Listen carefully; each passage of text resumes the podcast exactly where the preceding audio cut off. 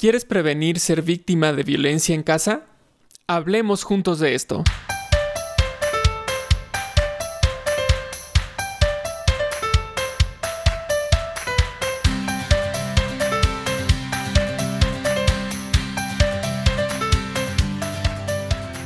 Hola, ¿cómo están? Bienvenidos a un episodio más de Supervive, este movimiento y este segmento para vivir con más salud, con más felicidad y resiliencia. Nos da mucho gusto que nos acompañen.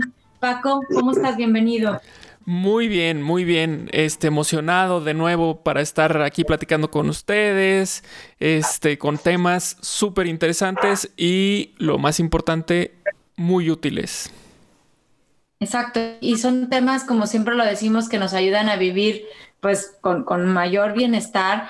Eh, y hoy no va a ser la excepción.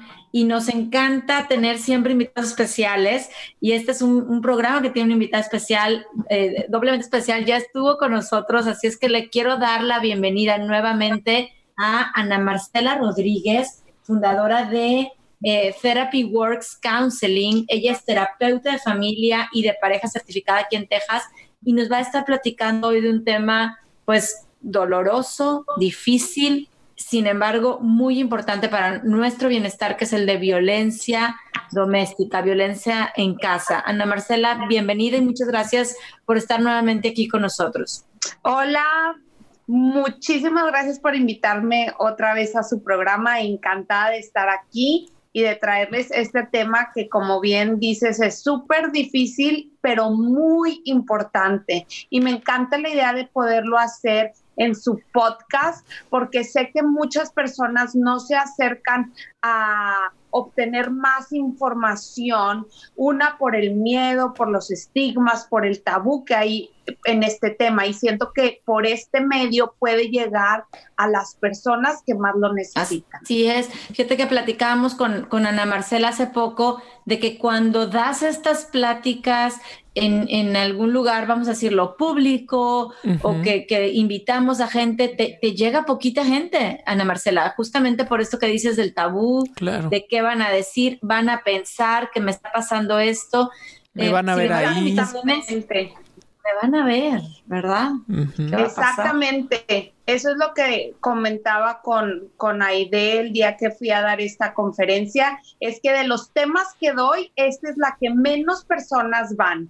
Y por mucha diferencia, o sea, les estoy hablando que he tenido conferencias eh, con muy buen resultado, estoy muy agradecida, de miles de personas. Y a los de violencia doméstica van contados. No he tenido, yo creo que conferencia de violencia doméstica donde se reúnan más de, no sé, treinta personas. Entonces, ahí es donde uno nota que este es un tema pues muy delicado, con miedo, con tabú. Claro.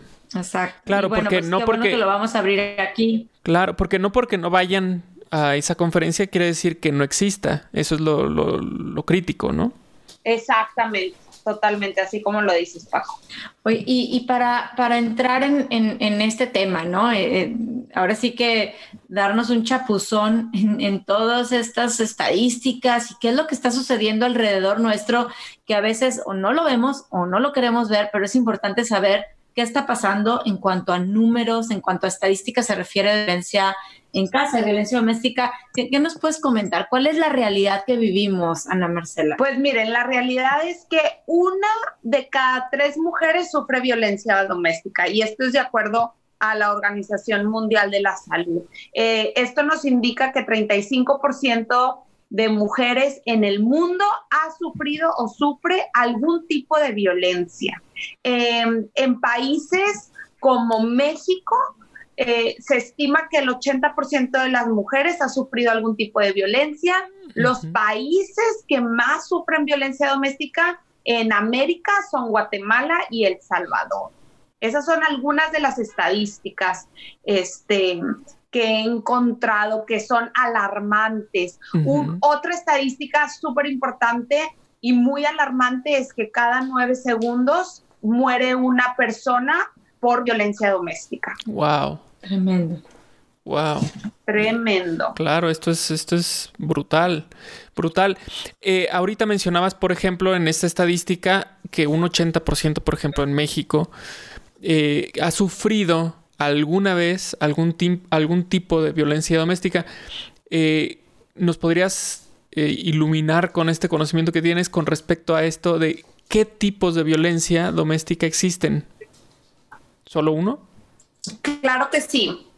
Mira, hay cuatro tipos de violencia que conocemos eh, de violencia doméstica. Una es el abuso físico, que es el golpe, eh, cachetada, empujón, puñetazo, quemaduras. El otro es el abuso sexual. Uh-huh. El abuso sexual es tratar a la, a la pareja como objeto sexual. Es exigirle relaciones sexuales sin su consentimiento, uh-huh, o u obligarlas a tener prácticas sexuales no deseadas. El otro tipo de abuso es el abuso económico, que es no permitirle trabajar o tener acceso a las finanzas del hogar ni a las cuentas bancarias. Okay. Y el abuso que es el más dañino es el abuso psicológico y emocional, porque este tipo de abuso también se encuentra en los otros tipos de abusos. El tipo de abuso eh, psicológico y emocional, uh-huh, incluye el aislamiento, la privación, las amenazas, eh, la humillación, la frialdad afectiva. Mientras que el abuso físico es episódico, o sea, que pasa en el momento, el psicológico, lo que hemos encontrado es que es progresivo y se mantiene por largo plazo. Por eso es el más dañino. Uh-huh. Y, y, y como tú dices, pues es a lo mejor, no quiero decir el más común, pero eh, ¿cuántas veces no estamos en, en relaciones o sabemos de personas que están en relaciones eh, Y, y que lo hacen como, como pequeño, como poco, como que bueno, me dijo, uh-huh, uh-huh, que soy tonta, o una cosa incluso más grave, pero lo pasamos cuando eso es abuso psicológico? Exactamente, y es, como tú dices, a veces muy difícil de ponerle un nombre, porque a veces puede ser muy sutil. No necesariamente este tipo de abuso va acompañado de, por ejemplo, maldiciones o malas palabras o una persona gritándote. Uh-huh. Puede ser un diálogo así como estamos hablando ahorita, nada, uh-huh, más que diciéndote cosas que van en contra de tu persona, que te denigran, que te quitan el valor. Uh-huh. Bueno, diciéndote, y me imagino que también lenguaje corporal, Marcela, ahorita que lo estás diciendo, ¿no? Y cuántas personas a veces con la pura mirada dices, ¡ih, ya! Sí, ya o me que está... arremedan, por ejemplo, uh-huh, eso es eh, un terapeuta familiar muy famoso que se llama Gottman, encontró una relación eh, totalmente relacional, o sea que si esto se da en una relación de pareja, tiene esa pareja el, no, no me hagan caso porque no tengo la estadística en mente certeramente, pero es entre un noventa y cinco y un noventa y ocho por ciento de, de certeza que esa relación no va a durar, y esta, uh-huh, relación es eh, de arremedar. Si, uh-huh, en, si en la pareja hay alguien que arremeda al otro, uh-huh, eh, que le hace gestos, eh, que es una, que es una falta de respeto al, al final, él encontró que si se encuentra esto en la pareja, esa pareja tiene el noventa y cinco al noventa y ocho por ciento de no ser una buena relación de pareja y de acabar. Uh-huh. Oye, y ahorita que estás hablando, bueno, estamos hablando de relación de pareja, arremedar, decir malas palabras o malos gestos, pero, pero es importante recalcar que esta parte de violencia doméstica no solamente se da con las víctimas mujeres, o sea, también pueden ser víctimas los hombres, ¿correcto? Sí, es correcto. Eh, se estima que alrededor del noventa y cinco por ciento son las mujeres, las víctimas de violencia doméstica, pero también hay hombres que la sufren. Y aquí es importante recalcar, y aquí me gustaría agregar esto, los niños, aunque tal vez la agresión no sea contra ellos, uh-huh, también se vuelven víctimas de violencia doméstica. Hablando de estadísticas, se estima que eh, los niños y adolescentes que viven en hogares donde hay violencia doméstica son quince veces más propensos a repetirla en su, claro, vida adulta, ya sea, ya sea siendo víctimas de violencia o los abusadores. quince veces, o sea... Muchísimas, no dos veces, no tres veces, no, no, no, quince veces. Claro, ahorita está, eh, mientras, mientras estaban platicando, eh, pensando también en esta parte que, que decían, por ejemplo, de la violencia eh, psicológica. Eh, yo re- recuerdo eh, que es común, de cierta forma, en reuniones con amigos, el, el hacer bromas. Eh, ¿hasta qué punto... Es una, es un juego, es una broma, el, el ya sabes, contar algo que, que pasó eh, en casa eh, y te burlas o te ríes eh, y, y en qué momento ya estamos pasando ese, ese umbral, digamos, de, de ser una broma a ser ya una agresión? Híjole, pues la línea yo creo que es muy finita. Eh, yo creo... que si se falta el respeto a la otra persona, ya es abuso, ya es una agresión. Entonces, aunque sea en tono de broma, si estamos ofendiendo, uh-huh. faltándole al respeto y va contra su persona, entonces uh-huh. ya se vuelve un abuso. Uh-huh. O sea, qué importante conocer... ¿Con quién estás? Sí, me explico, porque estamos hablando ahorita de una relación de pareja, ¿no? Esposo, novio, compañero, eh, con, conocerlo, porque lo que puede ser una falta de respeto para alguien puede no serlo para otra. Estoy uh-huh. en lo correcto, Ana Marcela. O sea, es exactamente qué es lo que te hace sentir mal, denigrarte y hacerlo con esa intención. A ver, creo que es donde está el abuso, ¿no? Sí, totalmente. Y... acuérdense también que la, que la violencia doméstica es la violencia que se da en el hogar. Uh-huh. Si, si es con compañeros o amigos o gente del trabajo, entonces eso es otra cosa. Eso es acoso o es bullying o es un abuso, pero no es violencia doméstica. La okay. violencia doméstica es la que se da dentro del hogar, de la familia, digamos. Ah, ok. okay o yeah. con la pareja. No, no necesariamente con, con nuestra familia, pero también violencia doméstica es la que se da en, en el noviazgo o cuando dos personas están saliendo románticamente, digamos. Uh-huh. Ya, yeah, ok. Ok, muy interesante ese, ese punto para tomar en cuenta. Eh, y ahora, eh, ¿cuáles son las principales causas eh, de que una persona sea abusador o abusadora?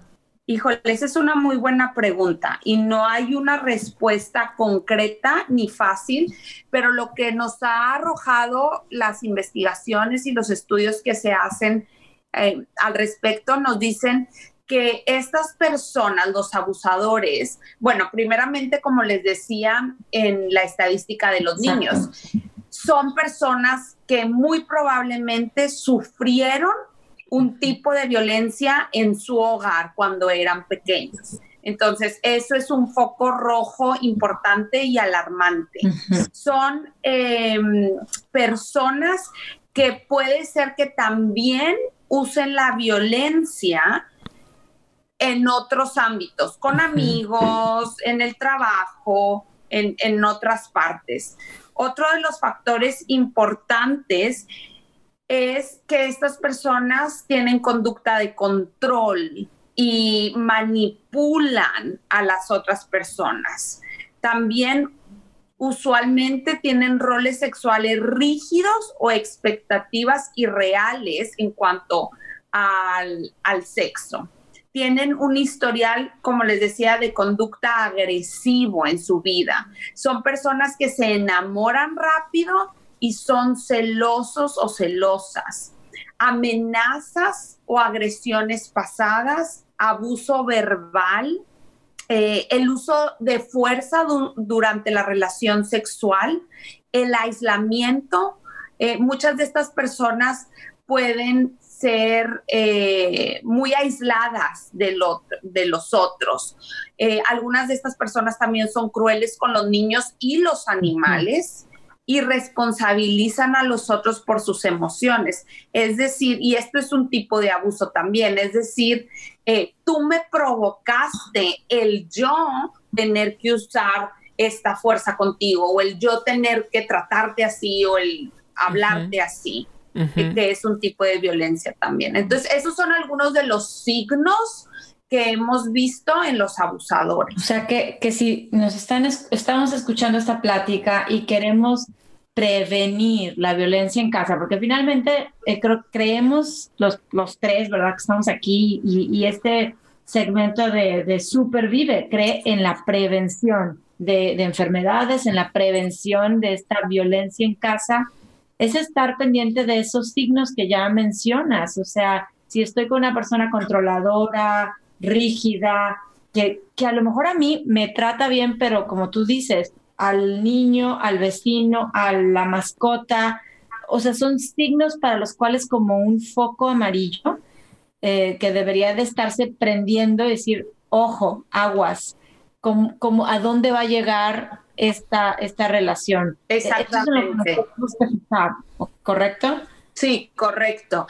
También, eh, lo cual es más difícil, pero les voy a decir, también llegan a mi consultorio las uh-huh. personas que son los abusadores, que uh-huh. llegan a decir, ¿sabes qué? Me estoy dando cuenta que no puedo claro. controlar mi enojo, que no puedo controlar uh-huh. mi agresividad.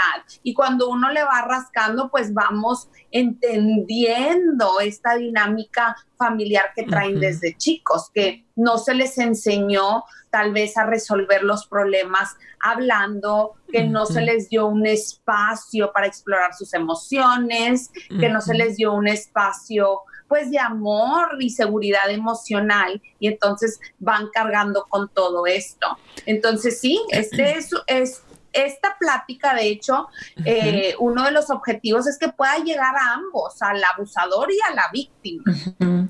Claro, eh, y, y justamente eh, tenía esa, esa pregunta que ahorita ya la, me, la, me la contestaste en este com- último comentario, eh, porque mencionabas que muchas veces el abusador pues trae un historial ya desde su infancia.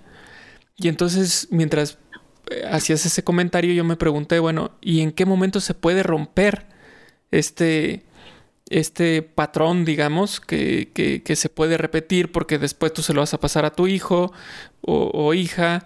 Eh, entonces yo pensaba, tiene que haber un momento en el que se rompa.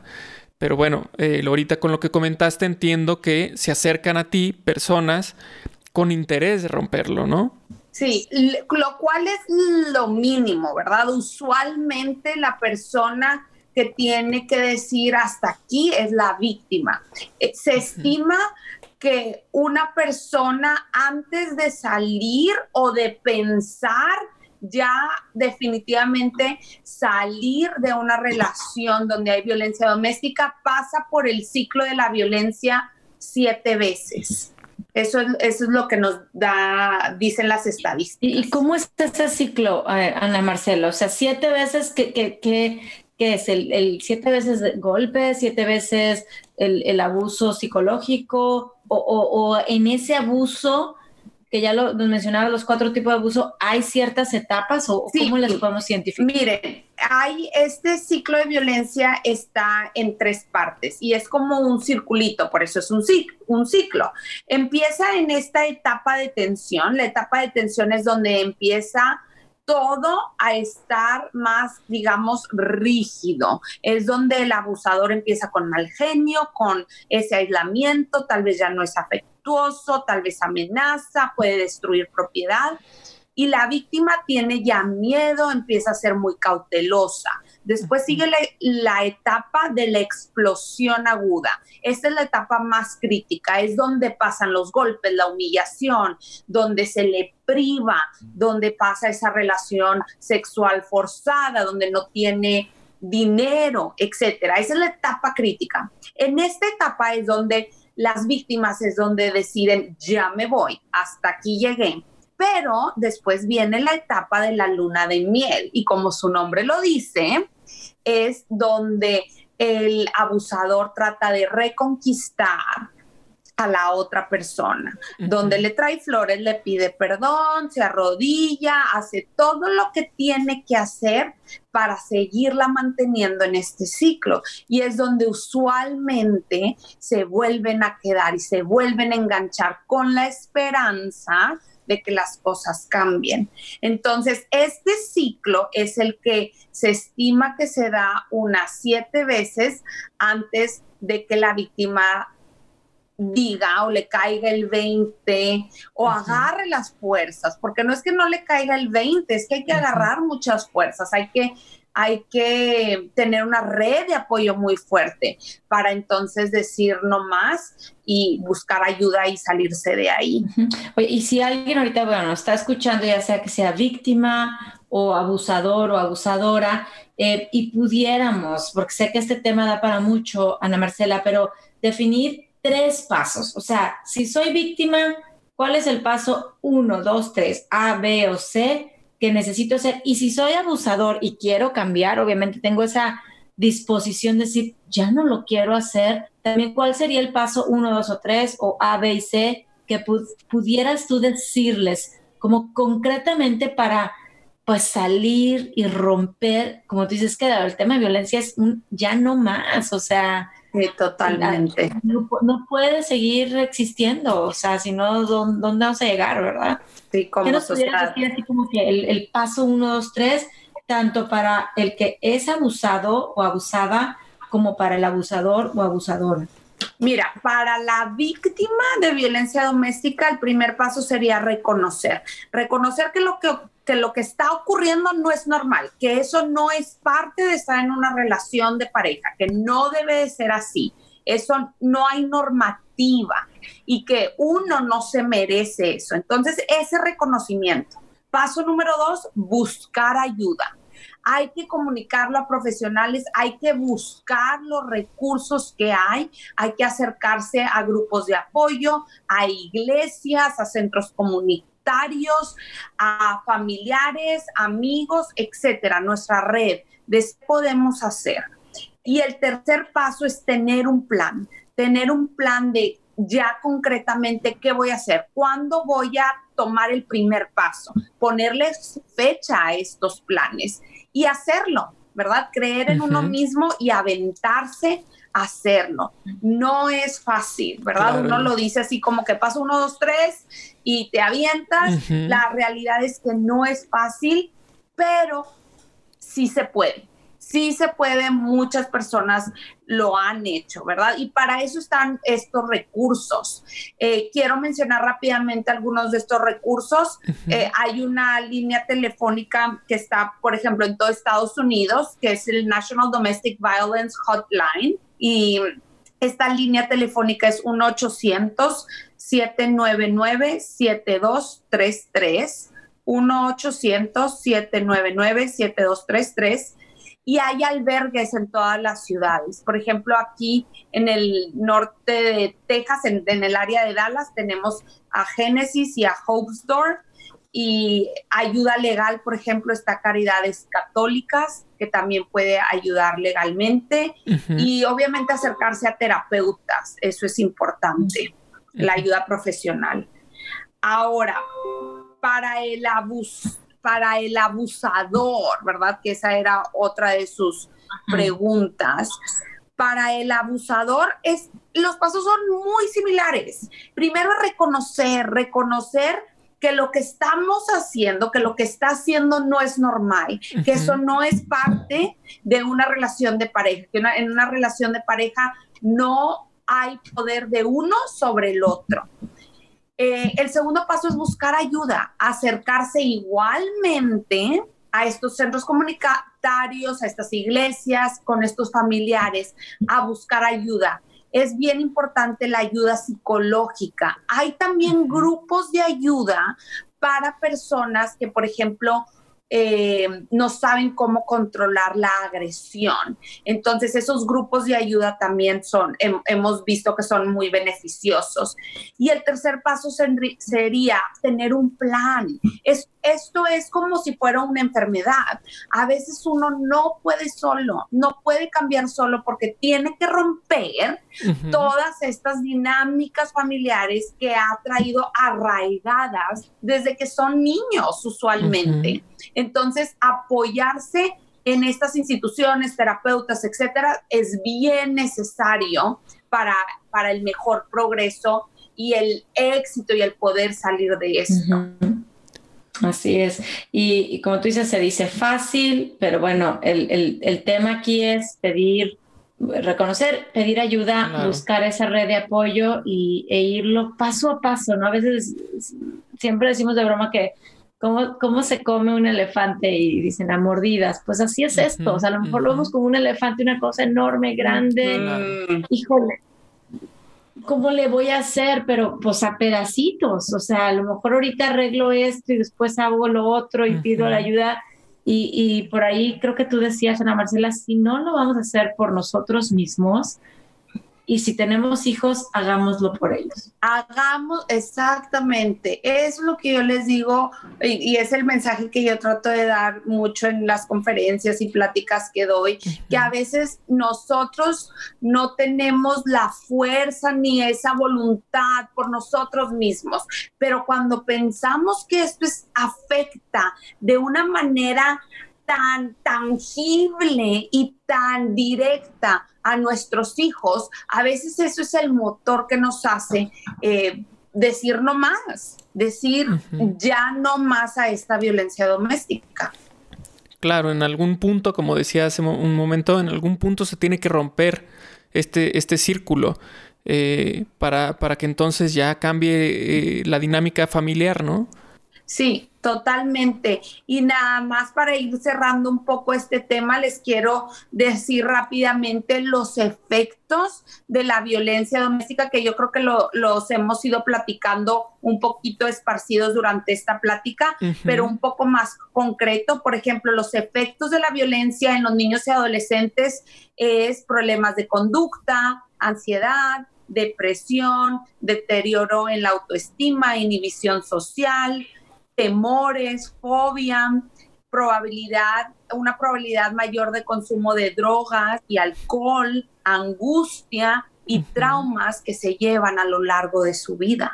Y esto solo en los niños y adolescentes, en la persona que es eh, violentada, en la víctima de, de violencia doméstica, eh, se ha encontrado que tienen baja autoestima, depresión, ansiedad, ser complaciente en un extremo, aislamiento, un miedo paralizador, sentido de culpabilidad, enfermedades ocasionadas por siempre estar en esa tensión y en ese miedo. Y de enfermedades, estoy hablando de enfermedades físicas, uh-huh, somáticas, uh-huh. temor a tomar decisiones uh-huh. y también está ligada al suicidio, ¿verdad? Hay, hay personas que no ven otra salida más que el suicidio. Entonces, wow. Como ven, los efectos de la violencia doméstica son muchísimos y son uh-huh. graves. Son devastadores, o sea, sí, devastadores. Uh-huh. Ahorita en lo que los enlistabas, Así bueno, es. yo estaba pensando y, y es que, no, o sea, estos efectos que, que estás diciendo son, no, o sea, hacen ver pequeños los efectos secundarios que muchas medicinas dicen tener, ¿no? Uh-huh, exacto, y, y no queremos eso, y, y, y ya vemos las estadísticas, oye, una de cada, era nueve, Marce. Una de cada mujer, tres. Una de cada tres en el mundo, pues somos un montón de mujeres, ¿no? Y de algún tipo de abuso, eh, yo creo que, pues sí, es, es y hombres también, pero es un, un decir ya hasta aquí, si no es por nosotros, como tú dices, las consecuencias que puede haber, uh-huh. pues si tenemos hijos en nuestros hijos y en la sociedad misma, ¿no? Porque pues, formamos parte de una comunidad, de una ciudad y, y a quién estamos uh-huh. formando y qué, qué mundo ahora sí que, que vamos a dejar. Entonces, creo que este mensaje, como lo decíamos desde un principio, es un mensaje difícil, es un tema doloroso, que no, a lo mejor no queremos escucharlo, no quiero ir a la plática. Sin embargo, sí lo quisimos traer a este podcast de Supervive porque es, es, está, vive entre nosotros uh-huh. y creo que podemos arreglar mucho si ponemos un hasta aquí, hacemos, eh, pedimos ayuda y, y elaboramos un plan para vivir, como siempre lo decimos, con más salud, con más bienestar y con más resiliencia.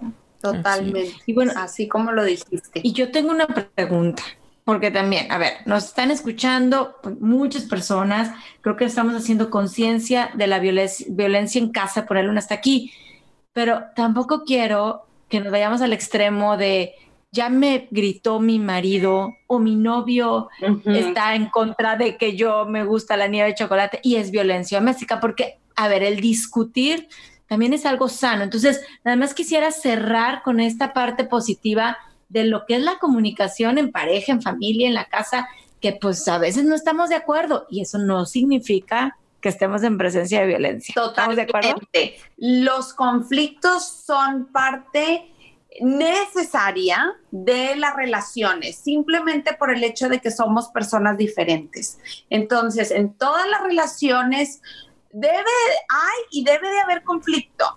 Aquí la clave es el respeto. Mientras que haya un respeto, nosotros podemos discutir, tener conflicto, estar en desacuerdo. Y después es muy bueno y muy sano el poder reparar.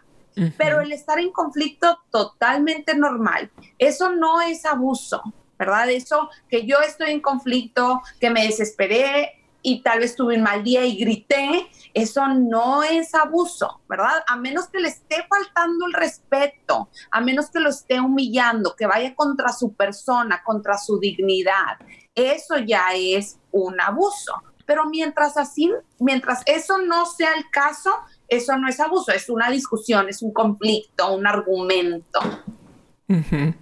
De acuerdo, de acuerdo, pues muy bien, este, Ana Marcela, la verdad es que estuvo eh, muy interesante, como bien decía Aide, pues es un tema eh, pues difícil, pero necesario de tocar.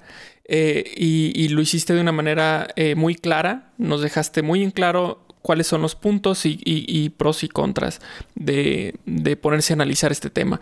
Eh, yo creo que eh, pues tenemos que apoyarnos, eh, hacer esta red de la que tú platicabas, ser parte de esta red con nuestros, nuestras, las personas queridas, los allegados, quienes nos pidan ayuda, este, y de esta forma pues Totalmente. hacer un mejor, un mejor lugar, ¿no? Entonces te agradecemos muchísimo, eh, fue de muchísima ayuda. Eh, y nos mostraste un panorama muy claro sobre, sobre este tema. Muchísimas gracias por invitarme y darme la oportunidad de hablar de estos temas que me apasionan por la necesidad que hay de exponerlos, y espero que puedan aportar y las personas que lo escuchen, ya sea ellos o si conozca, conocen a alguien, pueda ayudarles. Así es, Seguro. Y, y también les quiero recordar, Ana Marcela, que, que, que tú estás disponible siempre en redes sociales. A mí me encanta todo lo que estás compartiendo, porque nos, estás, nos, nos sigues formando, que te sigan en, en Facebook y en Instagram, en tu página web de Therapy Works Counseling. Eh, por supuesto, aquí en el norte de Texas pues tienes tu consultorio, pero recursos como, como tú están a nuestro alcance. Yo siempre digo que los recursos ahí están, es cuestión de decir, necesito ayuda, o alguien, por favor, conécteme con alguien más que me pueda ayudar, y, y ahí los vamos a encontrar. O sea, es, es una, empieza todo con, con la voluntad, eh, y, y te agradezco de verdad todo lo que estás haciendo, porque como bien dices, la necesidad es grande. Eh, y, y quiero decirles que, como siempre, los temas se, bien, se empiezan a enlazar aquí en el, los episodios de Supervive, pero eh, aunque hoy es un tema difícil, estamos por, por iniciar el próximo episodio, la, la siguiente semana, uh-huh. hablando del optimismo y, y de, de cómo la vida es bella, ¿sí? Aun cuando vivimos pues, situaciones así de, de difíciles como la violencia en casa, ¿no? Uh-huh. Que queremos ponerle un fin, sin embargo, es posible, es posible, y es lo que vamos a estar platicando Eh, con Paco, ¿verdad? La próxima semana, de lograr ver la belleza pues que, que nos rodea a pesar de las claro. adversidades que tenemos. Claro, muy interesante. Eh, seguro va a ser un podcast eh, pues que nos va a brindar eh, mucha tranquilidad, mucha paz, alegría, y bueno, pues también buscamos, buscamos eso, darnos cuenta que eh, a pesar de que hay temas como el que, el que tocamos hoy, Eh, pues la actitud es lo que hace la diferencia, y entonces vamos a hablar sobre, sobre eso. Así es. Y bueno, recordarles que, que siempre nos pueden seguir, y nos encanta tener segui- bueno, seguidores y suscriptores del podcast, que, que estamos en Spotify, en, en iTunes, en Google Podcast, y directamente, si alguien no tiene estas apps en su teléfono o en su tablet, nos puede buscar en podcast punto rosa es rojo punto org. Estos recursos que no tienen costo están para ustedes en el momento que ustedes lo necesiten, un traslado en su casa haciendo trabajo, pues ahí va a estar toda esta información para, para todos ustedes. Así es que muchas gracias, Ana Marcela, de nuevo. Gracias, Paco. Gracias a todos los que nos están escuchando. Y pues nos vemos el próximo episodio con La Vida es Bella. Hasta pronto. Bye bye. Hasta luego.